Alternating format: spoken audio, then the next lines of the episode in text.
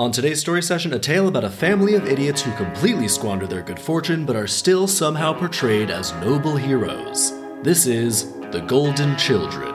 My name is Zach Stewart, and these are the ShadowBear Story Sessions.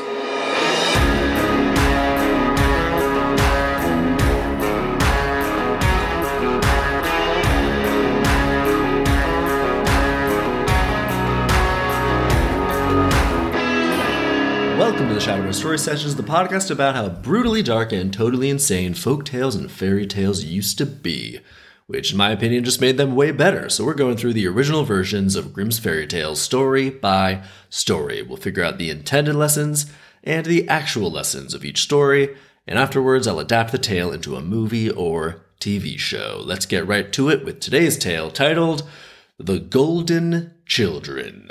We begin.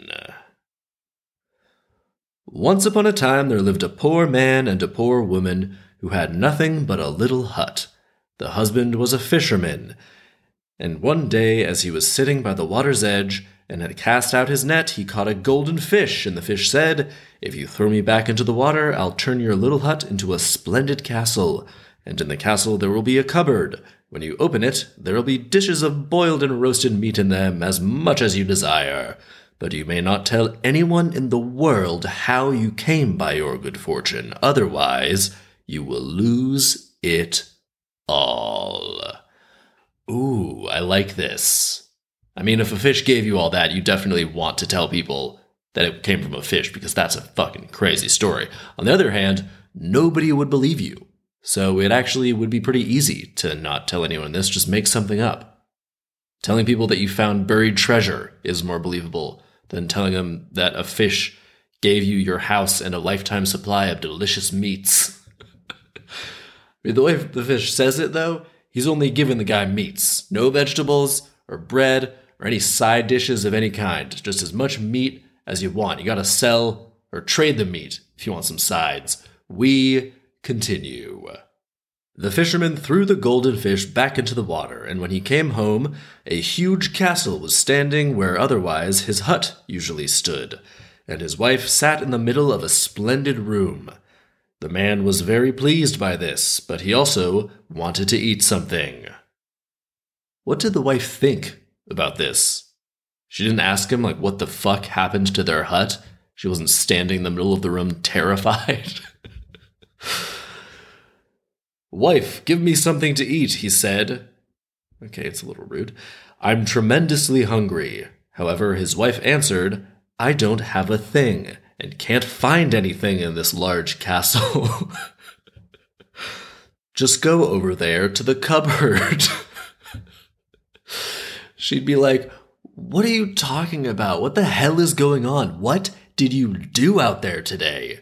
I'd be super skeptical and frankly terrified if I'm in her shoes. He comes in and starts demanding food. It's like, what, what is happening, husband? Jesus. We continue. When his wife opened the cupboard, she found cake, meat, fruit, and wine. Okay, okay, so that's good. It's more than just a cupboard packed wall to wall with meats. What more could my heart desire? His wife was astonished, and then she said, Tell me, where in the world has this treasure of riches come from all of a sudden? Yeah, it's about damn time you started asking some questions.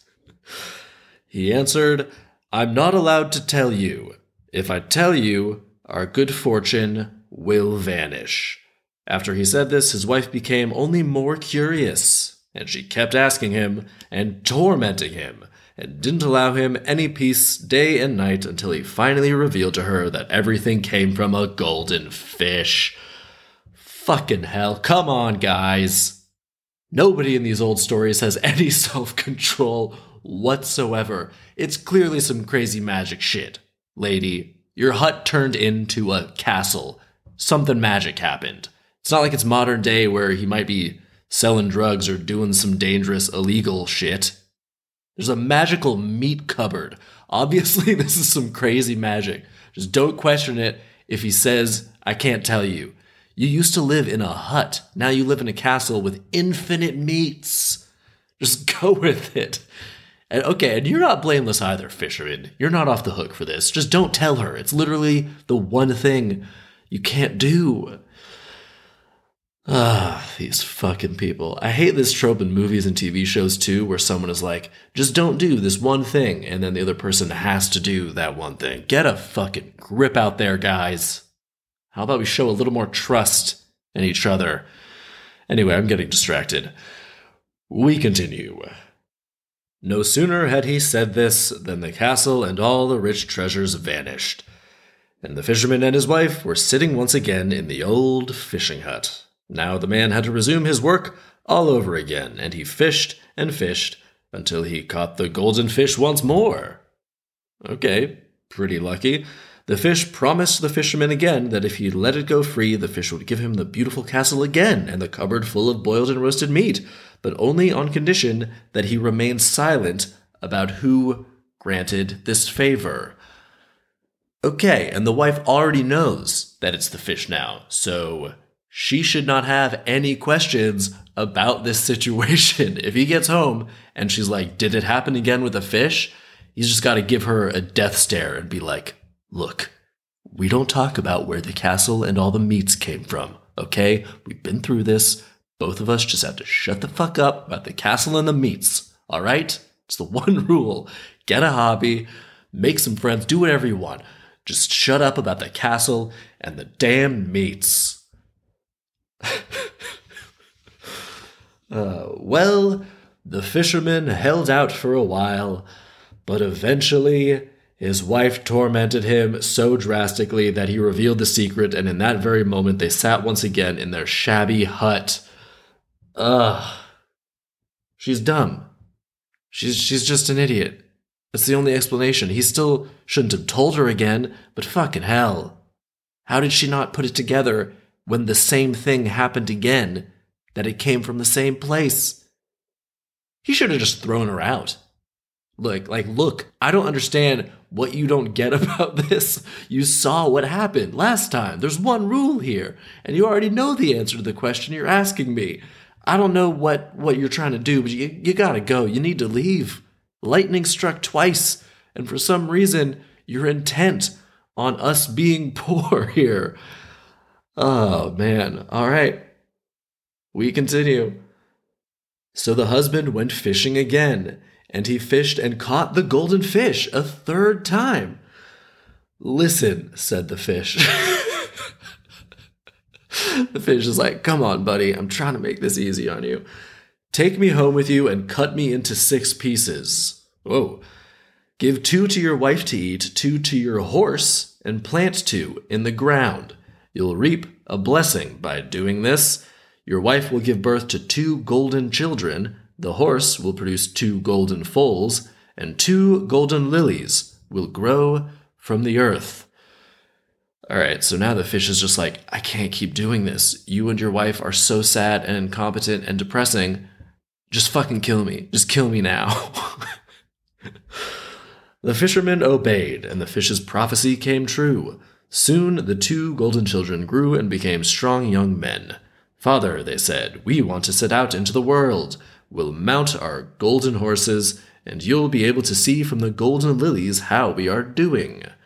If they are fresh, then we are healthy. If they wilt, then we're sick. If they perish, then we shall be dead. Okay, so have they benefited at all from these kids and the horses? It doesn't say that the sons or the horses were or super helpful or valuable in any way. So far, they're just normal kids and horses that happen to be gold. So it's just four more mouths to feed for this poor fisherman and his dumb wife. I don't see what the benefit of knowing if they're sick or dead is. He won't be able to find them or do anything about this. Actually, no, he probably will. Just ask around about where the two golden brothers with the two golden horses are. I feel like they're pretty huge targets for getting robbed or, or killed or something. Some gang is gonna kill kill them and stuff them and pay people to see their stuffed bodies. we continue. Upon saying this, they rode off and came to an inn where there were many people inside, and when people saw the two golden children on the golden horses, they began to make fun of them. In turn, the young men became angry, and one of them became ashamed, turned around, and rode home. Oh, that's kind of sad. However, the other continued to ride on and came to a forest. But the people outside the forest told him that he shouldn't enter because it was full of robbers and they would attack him. But the golden boy wouldn't let himself be scared by that and said, I must and shall go through the forest. Fucking hell. Okay, so all the people warning him were probably like, uh, yeah, all right, I guess, do what you want. We're just giving you information here. And you're such an obvious target, being solid gold, and don't really seem like you've been out in the world much, so whatever. Good luck, buddy. See you later. And they just whisper amongst themselves, like, man, that golden guy was a dick. Then he took a bear skin. Where'd he get that? And covered himself and his horse with it, so that nothing more of the gold could be seen must have been a giant bearskin, and he then rode into the forest.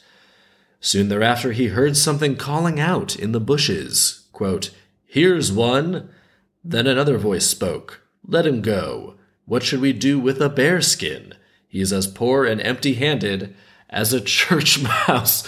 Oh, fuck off. These are the worst robbers I've ever seen or heard about in any story. Firstly, obviously, there's somebody inside the bearskin. These guys are just like, nah, it's just a sentient floating bearskin. Nothing at all unusual about that, and certainly not worth robbing. You probably even hear the horse's feet clip clomping on the ground. That is the worst disguise ever. There could be a, a guy carrying a literal treasure chest under that bearskin. It would also have to be a fucking huge bearskin to cover a guy and a horse. So it definitely would arouse suspicion and look like a pretty big score, you'd think. Maybe there's even like a golden glow underneath. it seems like these robbers don't even realize there's a horse under there. And, and even stealing a normal horse would be super valuable, right? All right, I'm giving this too much thought. This is so fucking stupid. And I haven't even mentioned that the robbers are apparently calling out to each other to plot their attack while hiding in the bushes. Are they just super drunk or something? dumbest robbers in history. We continue. So, this is how the golden young man escaped the robbers. It's not super impressive. you can't call this an escape, even. And rode into a village where he saw a maiden who was so beautiful that he couldn't imagine any other maiden as beautiful as she was in the whole world. All right, well, the only people he's ever met are his family, the inn where everyone made fun of him, and a few people on the edge of a forest who said he was stupid for going into the forest. So I don't mean to be rude, but maybe travel a little bit more before you start making huge assertions about about someone like this. So he asked her to marry him. Real impulsive. And the maiden said yes. Oh, okay. And she would remain true to him for the rest of her life. Oh, what? So she's on board with this? What's her deal? then. This guy is solid gold. You don't have any questions or anything? You don't want to go on a date or anything first? Now we know she's a weirdo too, I guess. All right, as long as they're happy, but they don't even know each other, so I can't really imagine that they will be. We continue. Then the bride's father came home. Wait, so they met and got married in like the same day? I guess it makes it seem like this happened instantaneously, like he saw her and just immediately proposed. All right, well, the father's home, and when he saw that his daughter had married a loafer in a bear skin, parentheses, for he hadn't taken off the bear skin, end parentheses, he became angry and wanted to murder the bridegroom. He didn't take off the bear skin? So that means this lady saw a guy on a horse covered in a massive furry pelt all the way down to the ground. She sees this weird, huge blob of fur right out of the woods come up to her, ask her to marry it, the blob, and then they and then agreed. And then they get married with the guy still wearing the bearskin. It says they they were married. They'd already gotten married. Man, he wore the bear. That means he wore the bearskin during the wedding too, and everything. Fucking hell, they got married in a day, and then her dad gets back, and She points to this blob in a bearskin and is like, This is my husband now. Hope you had a good day at work. Yeah, I'd be furious too if I were her dad. So this lady is either an idiot or had a major head injury at some point. And this father is entirely right to come back and be like, "Who the hell are you? You you won't even take off that bearskin? What the what the hell is going on? Get the fuck out of here, creep." Man, we continue. However, the bride pleaded as best she could and told her father that she loved the man in the bearskin very much, and after all, he was her husband. I don't no, fuck that. That's not a good argument. Finally, the father calmed down, and the next morning he got up and wanted to see his son in law one more time. And all at once he saw a splendid, golden young man lying in bed. All right, this would not calm any of his concerns. This would just bring up a million more questions. He'd just finally come to terms with the fact that his daughter was marrying this very odd, eccentric fur trader, I guess you would have to assume, or something. And now it comes out that the guy is solid gold, which again, doesn't seem to give him any special abilities or anything. He's just gold. That's it. I don't I don't know. But the bridegroom had dreamed that he should go hunting after a magnificent stag, and when he awoke, he wanted to go into the forest to hunt this stag. His newlywed wife implored him to stay there, and was afraid that something might happen to him. However, he said, I must and shall go off. Okay, so now he won't even stay with his wife the day after their wedding because he had a dream about a deer. All right, fuck this guy. This should prove just how impulsive and stupid and not suitable of a husband this guy is, and remind you that you don't even know him. This completely validates all of the dad's skepticism here.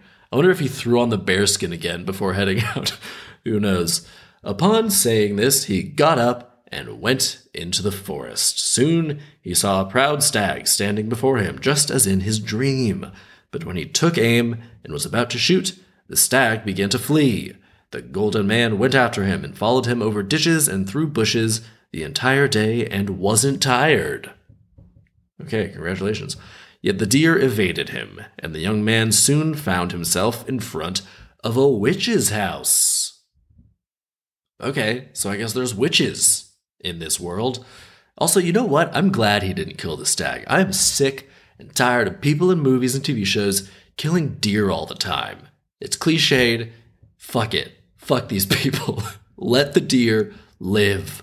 Let the stags live. He called out and asked whether she had seen the stag. She said yes, while the witch's small dog kept barking at him without stopping. So he became angry and wanted to shoot it. Fuck you, man. You're gonna ride up to this lady's house and ask for her help, but then kill her dog because it barked at you? Man, this guy is the worst. When the witch saw this, she changed the young man into a millstone. Good. Fuck this guy. and at that very same moment, the golden lily perished at the golden youth's home.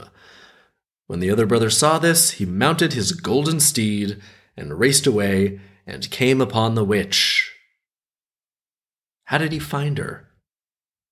The whole lily system didn't involve directions or GPS or anything, it just indicated state of life. He threatened her with death unless she restored his brother to his natural form. So the witch had to obey. I don't really see why.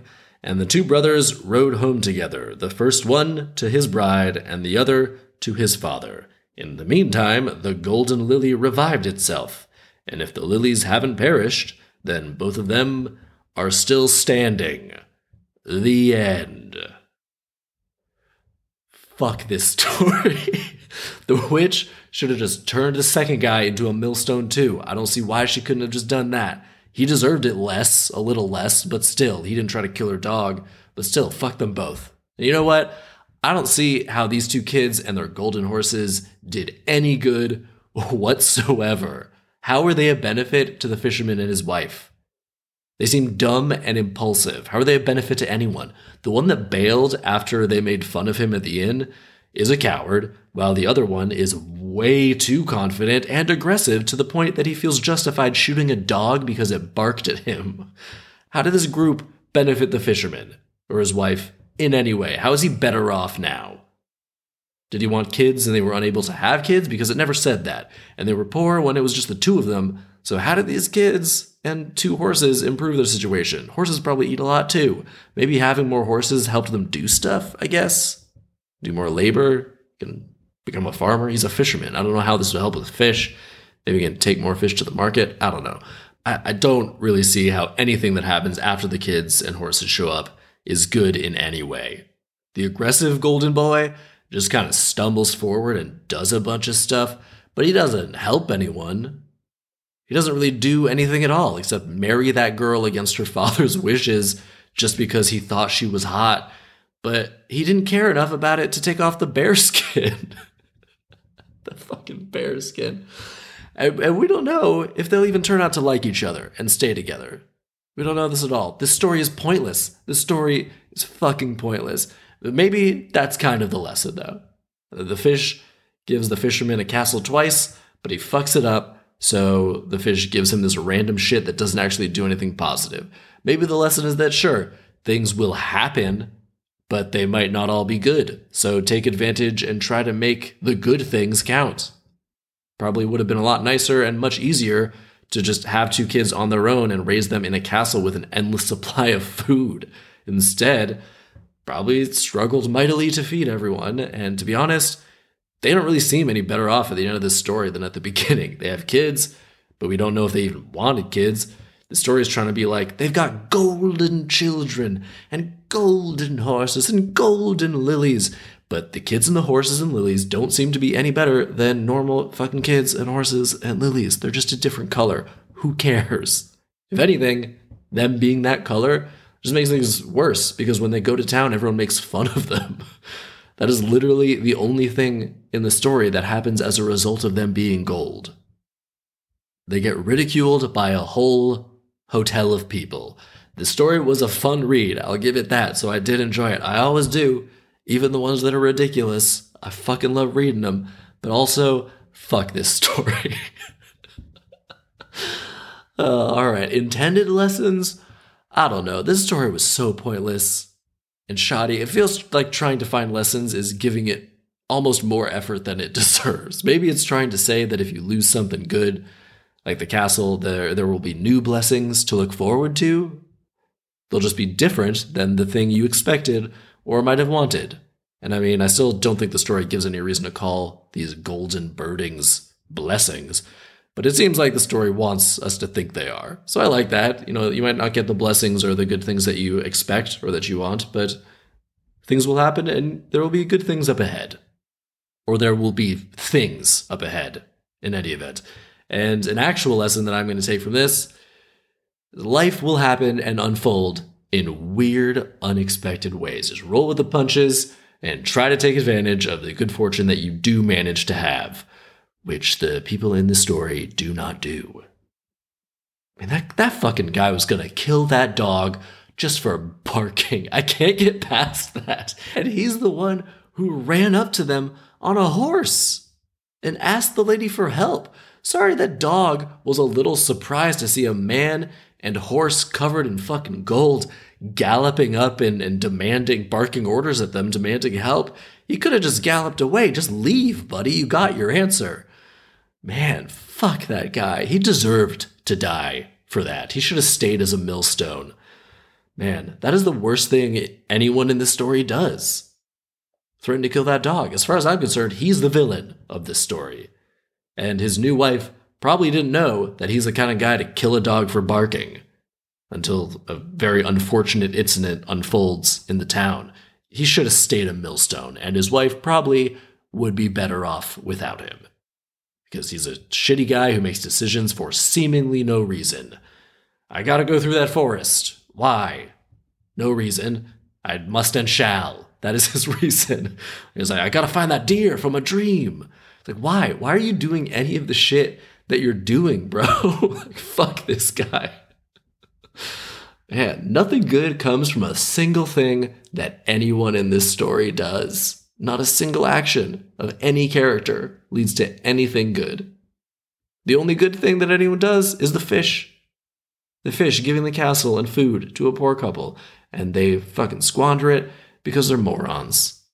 And then the fish is dead.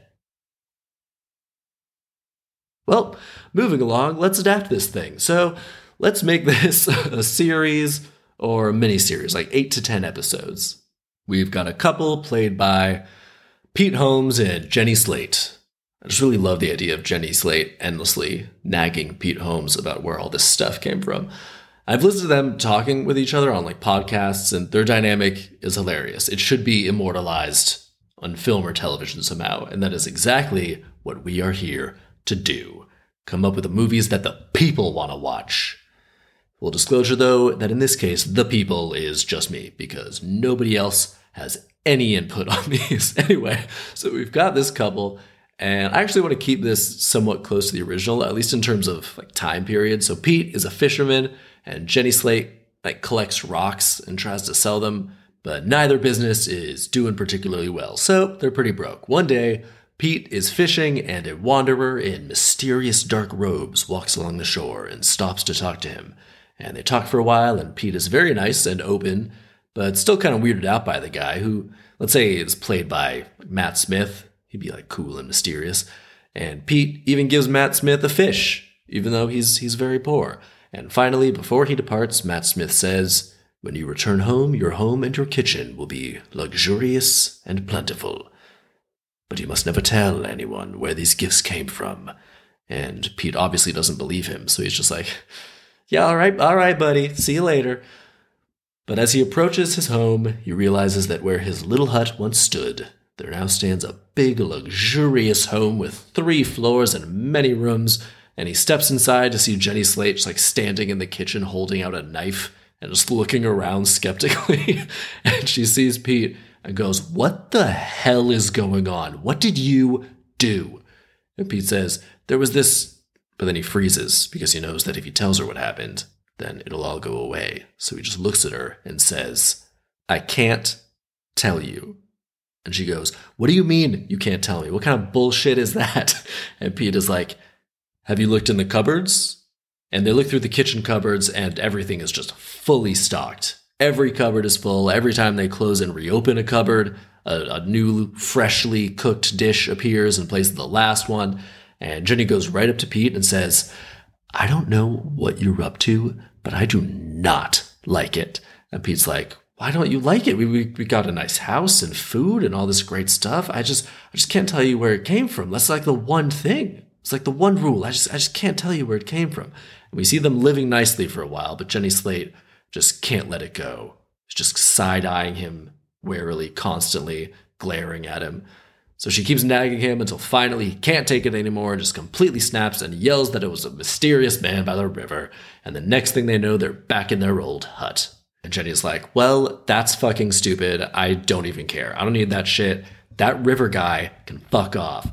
And so Jenny is standing her ground and just carries on like nothing happened. But Pete's kind of sad, disappointed, and a few weeks later, Matt Smith strolls back up to him at the river.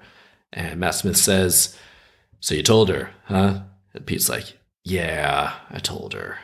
She just kept asking. She just she couldn't just live with it without knowing. She's she's great, really. She's great. She just had to know, you know? It was it was too much, the, the, the not knowing. And so Matt Smith says, I'll tell you what. You take this fish, cook it tonight for dinner, and make sure you both eat it. And when you wake up tomorrow, you'll both be more magnificent and powerful than you've ever been. And so Pete does this, and the next day, him and Jenny Slate, they wake up, and they're both completely gold. And again, Jenny looks at him and goes, What did you do? And Pete's like, It was the man, the mysterious one. He came back and he said he'd do something good for us. And Jenny's like, How is this good? We look completely insane. How are we going to go about our lives like this, Pete?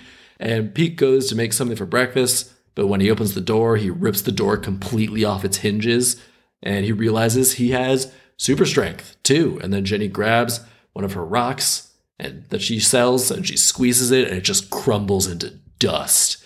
And Jenny's like, well, this is pretty cool. I, I okay, I can get into this.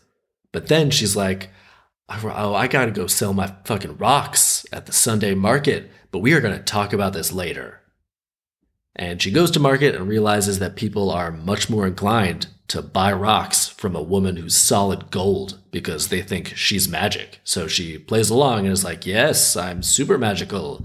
And then she demonstrates her strength by crushing rocks and also like jumps into the air and flies like 20 feet straight up for a landing. And then she says, And while I cannot give you my gifts, if you buy these lucky magic stones, you will have good luck and good tidings. And people can't get enough. They just buy all of her rocks. Meanwhile, Pete is walking through town and comes across an inn that's on fire. And he runs in and he gets everyone out and realizes that he's also impervious to fire and harm of any kind. And he loves the feeling of helping people, so he goes to Jenny at the market and is like, "This is this is great. This is awesome." And she's like, "I know, right? I sold all my rocks." And they get back home to find two golden horses just milling about in their front yard. And Pete goes, Do you think they're for us? And Jenny just looks at him like, Obviously, they're for us. It's two solid gold horses. What do you think? And so over dinner, Pete is like, You know, I really liked the feeling of helping those people at the end today. If we've got superpowers, then I feel like we should should go on a quest, you know? You know, a quest, do some good out in the world. And Jenny's like, I just figured out how to get people to pay crazy amounts for rocks. I can't go anywhere. I gotta milk this. But Pete says, we could travel and sell stuff and also help people. You could sell rocks all over the place. And so she agrees. So they set out and do this for a while with Pete helping people and Jenny finding ways to use their abilities to make a bunch of money.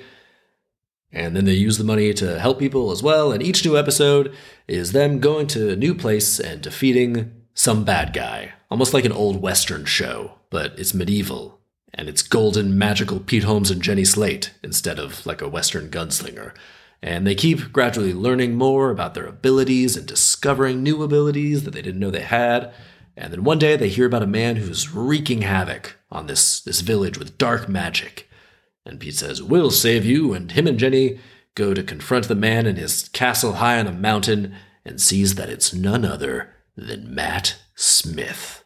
And Pete's like, well, I don't I don't understand. Why would you help me, but also do such awful things to so many other people? And Matt Smith says, I was bored living forever and doing as I please.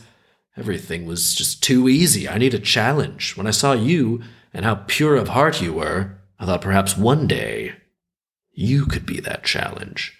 And Pete and Jenny, they buckle down, ready for a fight, but Matt Smith just smiles and he laughs and he says, You're not ready yet.